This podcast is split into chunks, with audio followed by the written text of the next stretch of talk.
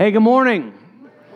So, about 25 years ago, I bought this little box. It was kind of a plastic box, maybe the size of a matchbox or maybe size of a brick, about that size, and I put it on my desk, and it came with two phone cords. And I took one phone cord and I plugged it into the little box, and then I ran it down to the phone line coming into the house, phone jack. And I took the other line and I plugged it into the back of my Apple Macintosh computer that had two floppy disk drives in it. Then I took out this little disk that I'd bought that said AOL, one month free. And I stuck it in the computer, and then up on the screen popped a phone keypad, and I dialed some numbers with my mouse on the phone keypad, and I heard this. That's a, that's a modem, old fashioned sound, if you couldn't figure that out. Yeah, it sounded a lot like that. There we go. Sound just like that, actually. So I had connected to, the, okay, that's enough.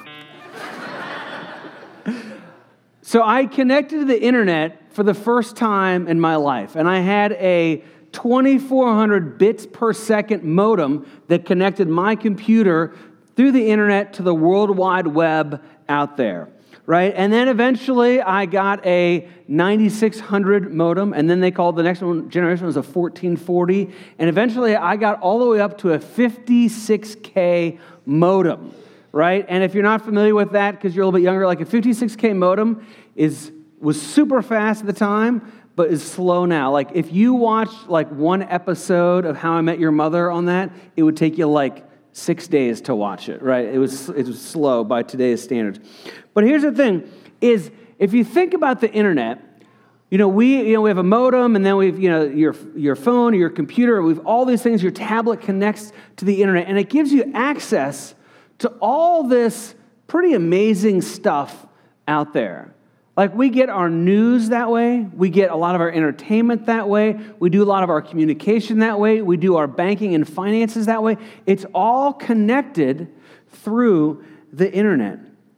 And so now, because we have this access to the internet, one of the biggest frustrations that we face in life, isn't it, is when I can't get connected to the internet. Like it just drives us crazy. Like we can't figure out what's going on. And so, you know, when we can't get to the connect, easy for me not to say.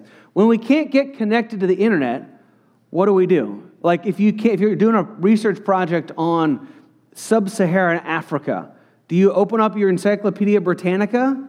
No. Right? Or let's say you want to know the weather for tomorrow, but you can't get on a weather.com website, so you open up the Farmer's Almanac? No. You want to buy tickets to a 21 Pilots concert in Cincinnati. You can't get on, so you drive to Cincinnati? No. Or you want to write a, an email to somebody, right? So you take out a pen and a paper and you write it down, you put it in an envelope, you lick it. Anybody do that? No. Right? So what do we do when we can't connect to the internet? We try and fix the problem, don't we?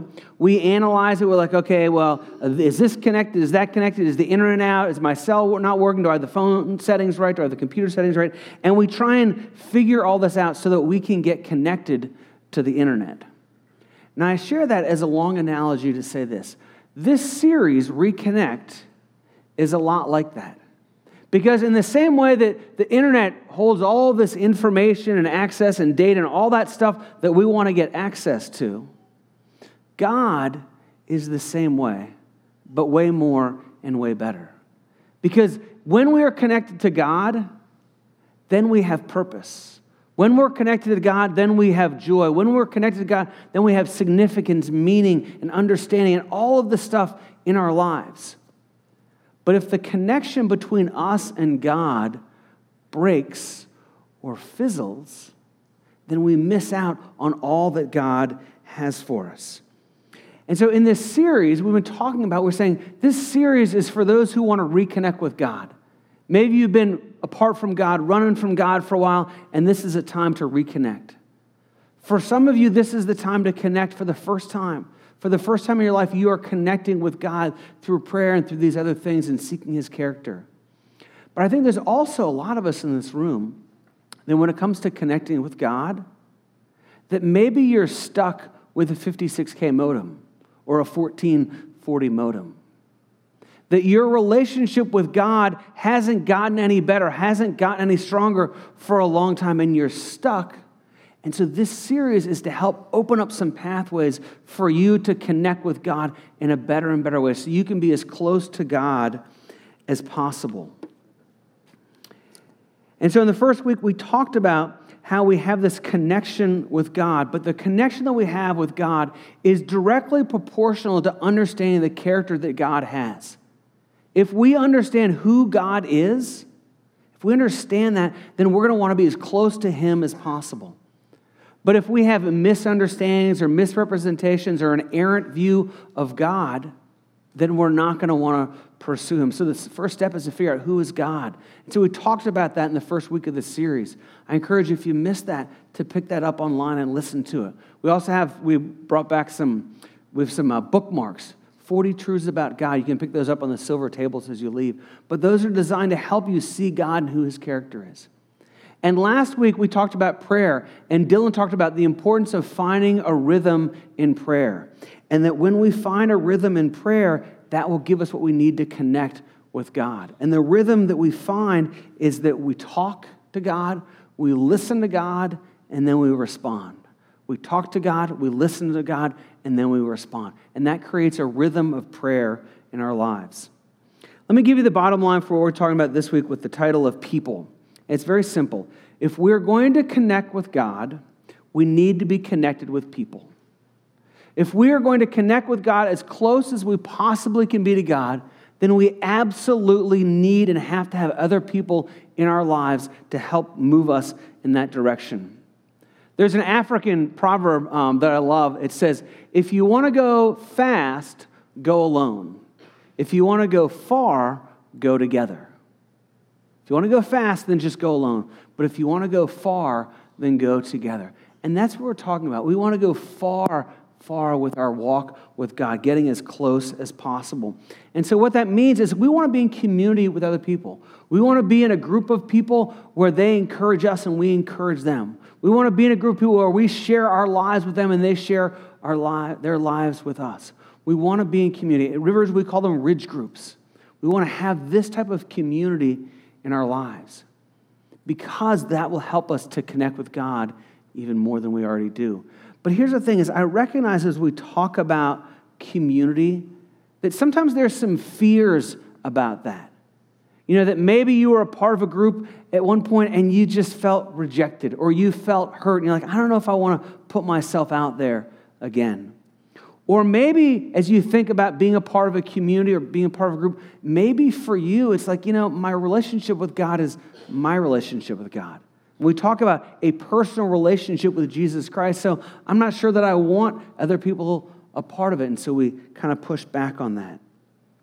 Or maybe you have a fear about being a part of a group or connecting with people because you're afraid of if they see you for who you are. If you let people in, then you don't want people to see who you really are on the inside. We'd prefer just let me put up this kind of glossy look of who I am instead of letting people know who I am. And those are real fears. And I experience those fears myself, and anybody who's in a group experiences those as well.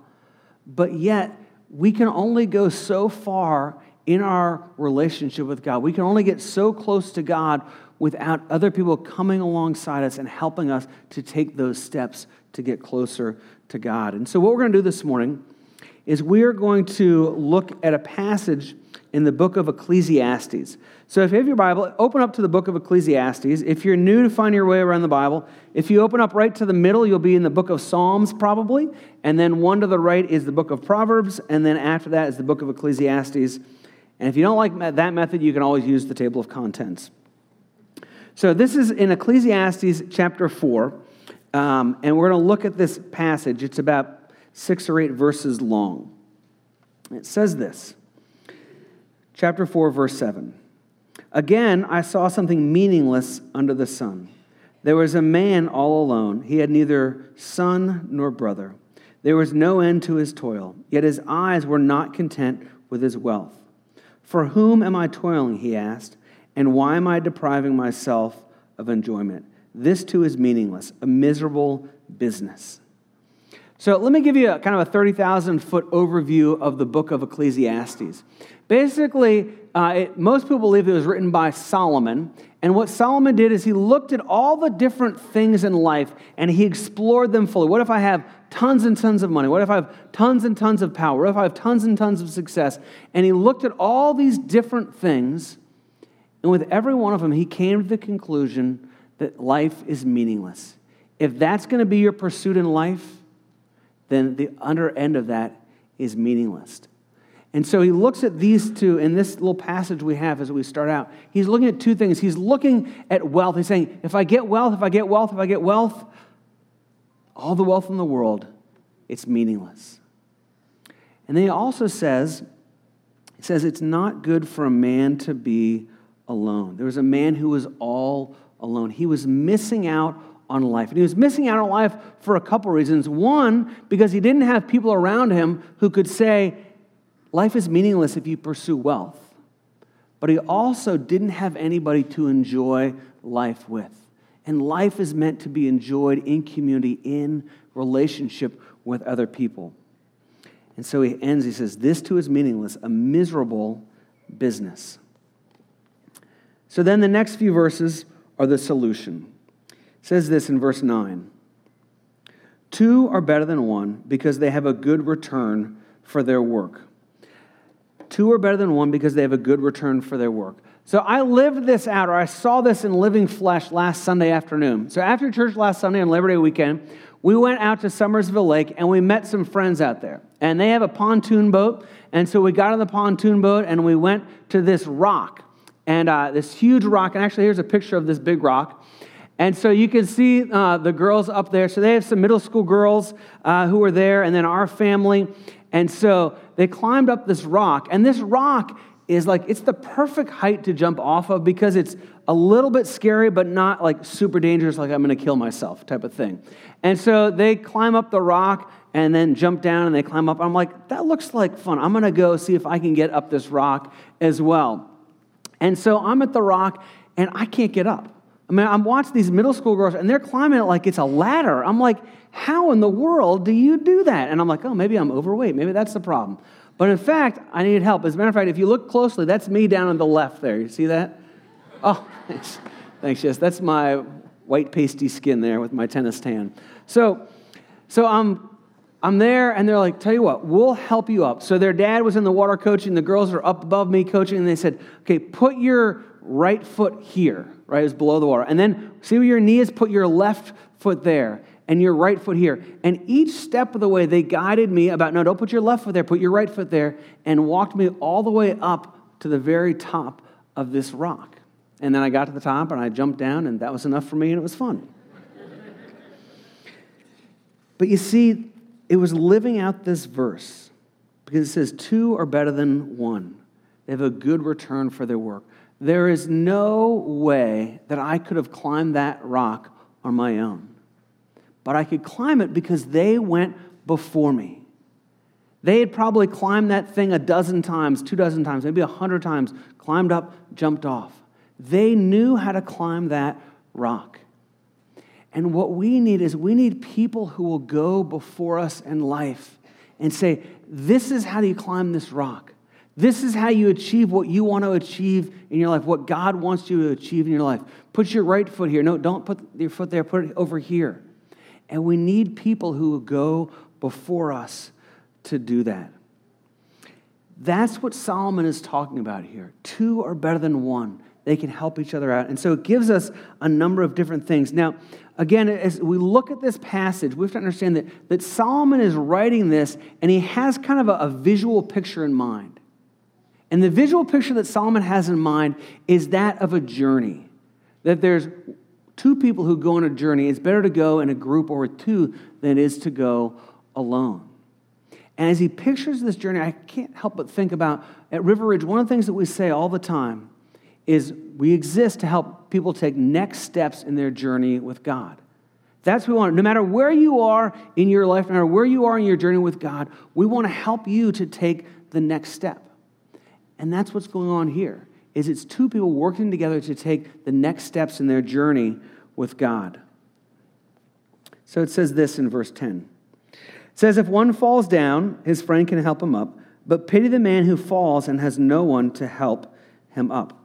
Now, on this journey, no matter where they were going, there was always dangers of walking along. You may trip on a root, you may stumble over a rock, you may fall over a cliff, but most likely what was in view here was actually an animal trap. There were traps set to catch animals, but sometimes people, men or women who were traveling, would fall in the trap and they couldn't get out of the trap on their own. Or they fell in the trap and it would break their ankle or break their leg and they were stuck there. And so, what it was is at this time, you had to travel, or the encouragement here is to travel with somebody else. Everybody reading this that Solomon wrote would go, Oh, of course so. Yeah, you have to travel with somebody else because if you break your leg, you can't call an Uber, right? You can't call on your cell phone to get somebody. You're stuck. You need somebody with you. Takes us to the first, re- first reason that we need other people is to encourage us. We need other people to encourage us because life is hard.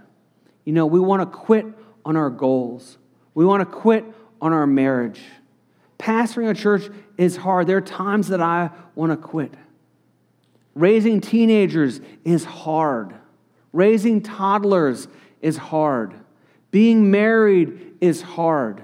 Being single is hard. Being a parent is hard. Having parents is hard. I've come to the conclusion that having a pulse is hard. If you have a pulse, life gets hard. And so, what we need is we need people who will come around us and encourage us and say, Keep going, keep going, who will point us in the right direction, who will come alongside of us and say, Your past doesn't have to define your future. We need people to come alongside us and encourage us. One of the things that I'm super excited to be starting this fall at River Ridge here at the Charleston campus is something that's called divorce care. And it's a national program, and we're starting it here at River Ridge. Uh, it's going to be on Sunday nights from 5.30 to about 7 o'clock. Uh, Skip and Lisa Linneberg uh, are going to lead that class for us. Uh, it's a video-based class, and they'll lead the discussion. And I encourage you, if, you if you're divorced and you're or separated and you're looking for a place to be encouraged, come and be a part of that. Okay, even if you're dating somebody or, marriage might be on your horizon, come and be a part of that. I was talking with uh, Skip and Lisa about a week or so ago, and uh, both of them were divorced from other people and then married to each other um, as a second marriage. And they said to me, they said, I wish we had had this when we had gotten divorced from our previous spouses because there's so much pain and difficulty, and this would have helped us to walk through that. So I encourage you, if, if that's you, or maybe if you know somebody that would be good for, come encourage them to be a part of divorce care for the encouragement. Then we continue on in verse 11. It says, Also, if two lie down together, they will keep warm. But how can one keep warm alone? Now, again, remember, this is in Israel, it's a journey that's being described here. And it, a lot of Israel is a desert type of um, uh, desert, uh, what's the word? That's what I'm looking for. Desert environment. No, what's the fancy word they make kids learn in high school? A desert biome? No. Okay, we'll cut that out. Okay. It's going to come to me. Like, you know, you have like deserts and then you have like fields and forests and they're called terrains. No, okay, we'll get there. Can we cut that out of the video, Keith? okay, thanks. Woo! All right. I just can't go on. Somebody get on your internet and find that out. Okay. It was cold. Okay, desert. Here we go. We're right back where we started. So, anyway, a desert, we think about it being hot during the day, right? But in, at night, it got incredibly, incredibly cold. And so you needed somebody with you to be with you to keep you warm. Here's the point is the second reason we need people is to comfort and care for us. We need people to comfort and care for us. A few weeks ago, Sam Scott talked about Job, and I actually mentioned uh, about a week or so ago as well. But Job had just a terrible things happen in his life with his kids, with his health, with his money, with his everything. People just looked at him differently. Job's life completely fell apart. But there's a part of the book of Job where his three friends come and they sit with him. And it says, and his friends sat with him for seven days and seven nights. They sat with her seven days and seven nights, and then finally Job spoke. And they, they were just with him, just comforting him, caring for him, not even saying anything. They were just with him. And we need people like that in our lives who will come alongside of us, who will comfort us, who will care for us, who will listen to us, who will speak, who will listen when we're ready. And I tell you, you know, as I think about all the different things involved with being in relationships. And there's some things I talk about up here that I'm good at, and some things I talk about that I'm not very good at. And, and this is one where I struggle. I don't feel like I'm very good at comforting people or caring for people sometimes, but it's also one where I feel like God has helped me to grow in that for the, over this last year. And just taking the time to make a phone call to say, how you doing? What's going on? Are you okay?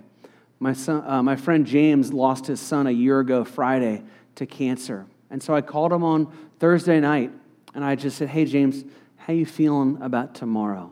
And we talked for 45 minutes, and he probably talked for 43 of those 45 minutes. He just needed to talk. I just asked a, quest, a few questions and said a few things to maybe encourage him. But I think part of what it means to care and part of what it means to comfort people is just to be there. Just to pick up the phone and say, hey, how you doing? Just to stop by the house and say, hey, I was thinking about you. How are things going with whatever it is that they're going through? We need that in our lives. We need to just be people who show up. Then, verse 12 says this Though one may be overpowered, two can defend themselves. The imagery here, again, it's two people on a journey. One person is going to get taken out by whatever comes along whether it's a bear or a mountain lion or thieves, robbers, whatever it is, one person can't defend themselves. But the imagery here is two people can defend themselves because they sit or they stand back to back and they each fight off in a, a, direction of people. And the fact is that we get attacked all the time in our lives. Sometimes it comes from people, a lot of times it comes from our culture where the culture around us is trying to conform us to be like the culture. Or sometimes the attacks in our lives come from Satan. But as the culture and as Satan attacks us, a big part of that is the lies that come our way. Where the culture around us says, do this, live this way, this is what's going to make you happy, but it's a lie. Or Satan comes to us and says, You're no good. Look at what you did. Look at your past. You'll never amount to anything. And, and Satan speaks those lies to us. And so, what we need is we need people to help defend ourselves against the lies. And so, the third part of this is this is we need people to speak truth to us.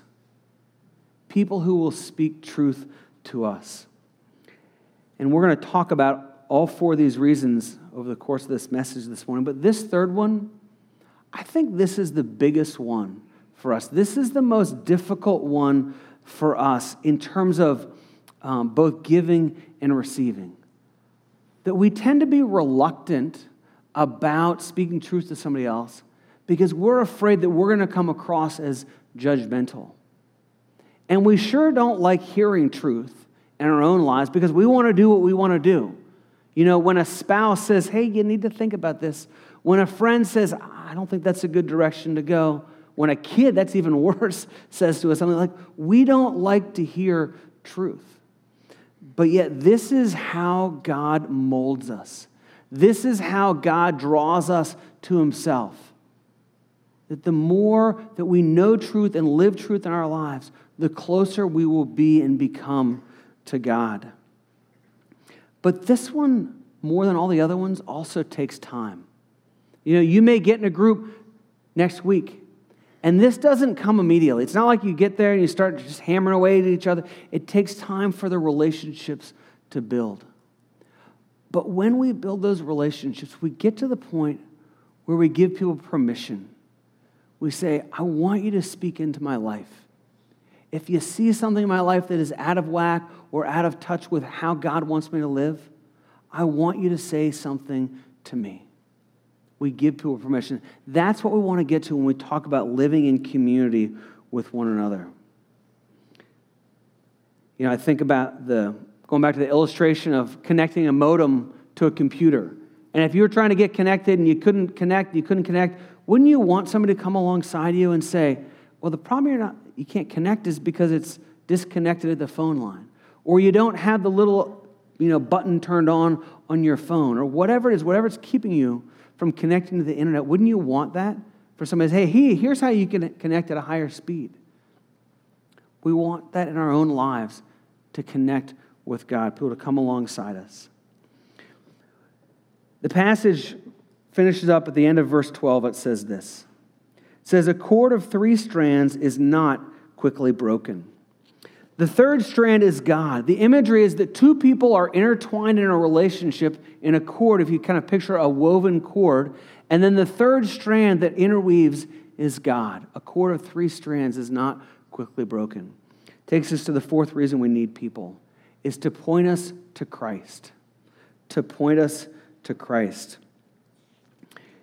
You know, as, as I think about these reasons, the first three really apply to almost any small group environment that you would be a part of. I mean, any, any group, any team kind of thing. If you're on a, a football team or a soccer team or a dance troupe or an or a orchestra, all three of these are there. We need people to encourage us in our, in our instrument, in our ballet, in whatever it is, in our schoolwork. We need comfort and care. We need people to speak the truth to us about what we're not doing right you can take those three and apply them to almost any group type of situation that we come across. But it's this third one that's unique that we need people to point us to Christ. And so when we meet together in groups, when we meet together and have this fellowship, this person to person interaction, it's more than just encouraging each other. It's more than just comfort and caring for each other. It's more than just speaking truth to each other. It's helping one another get closer to Christ.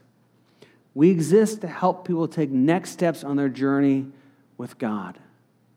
And because of that, no one does life alone. You can't do life alone. You can only get so close to God without other people around you pushing you and encouraging you and challenging you and comforting you and caring for you.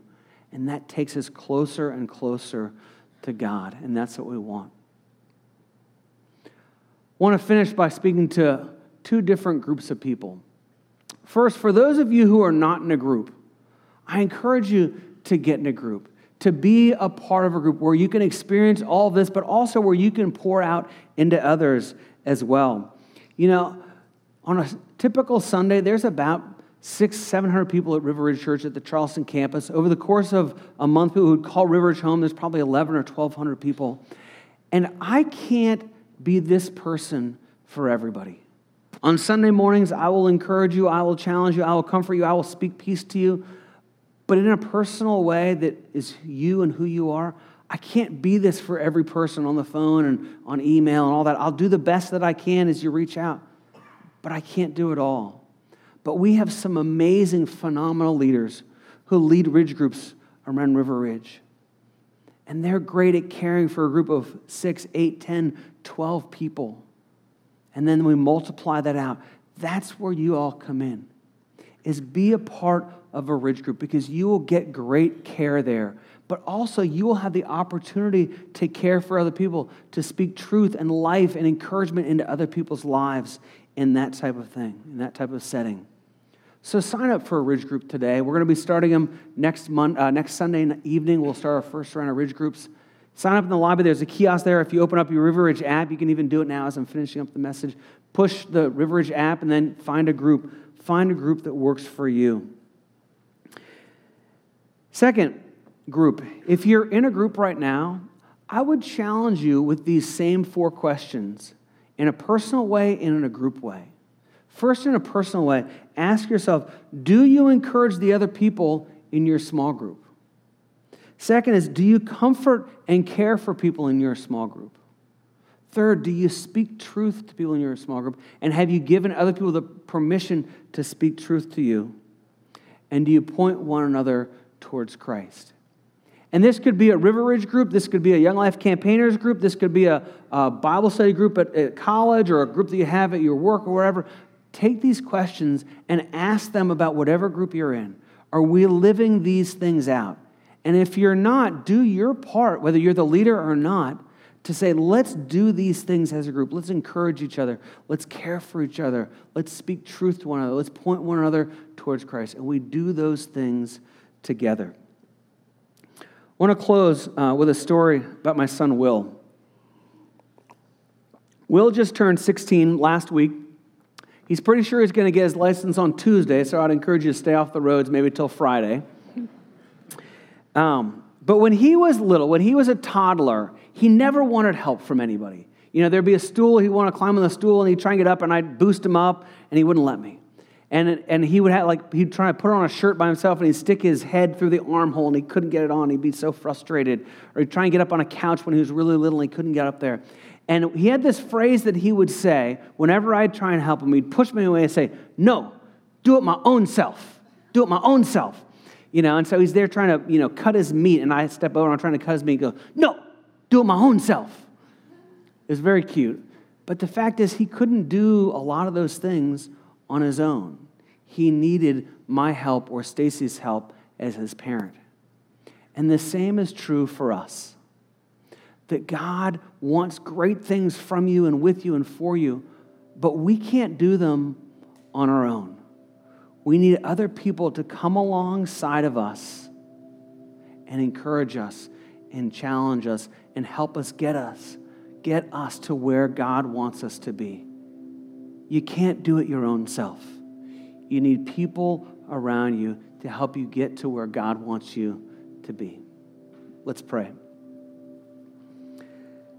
Heavenly Father, I thank you so much for this morning. Thank you for this opportunity that we have to look into your word and to see that we need people in our lives. God, would you bring those people? Would you give folks here the, the, the courage to get in a group and to be an encourager and to be encouraged? God, help us to be where you want us to be because most of all in our lives, we want to be close and as closely connected with you as we can. In Jesus' name, amen.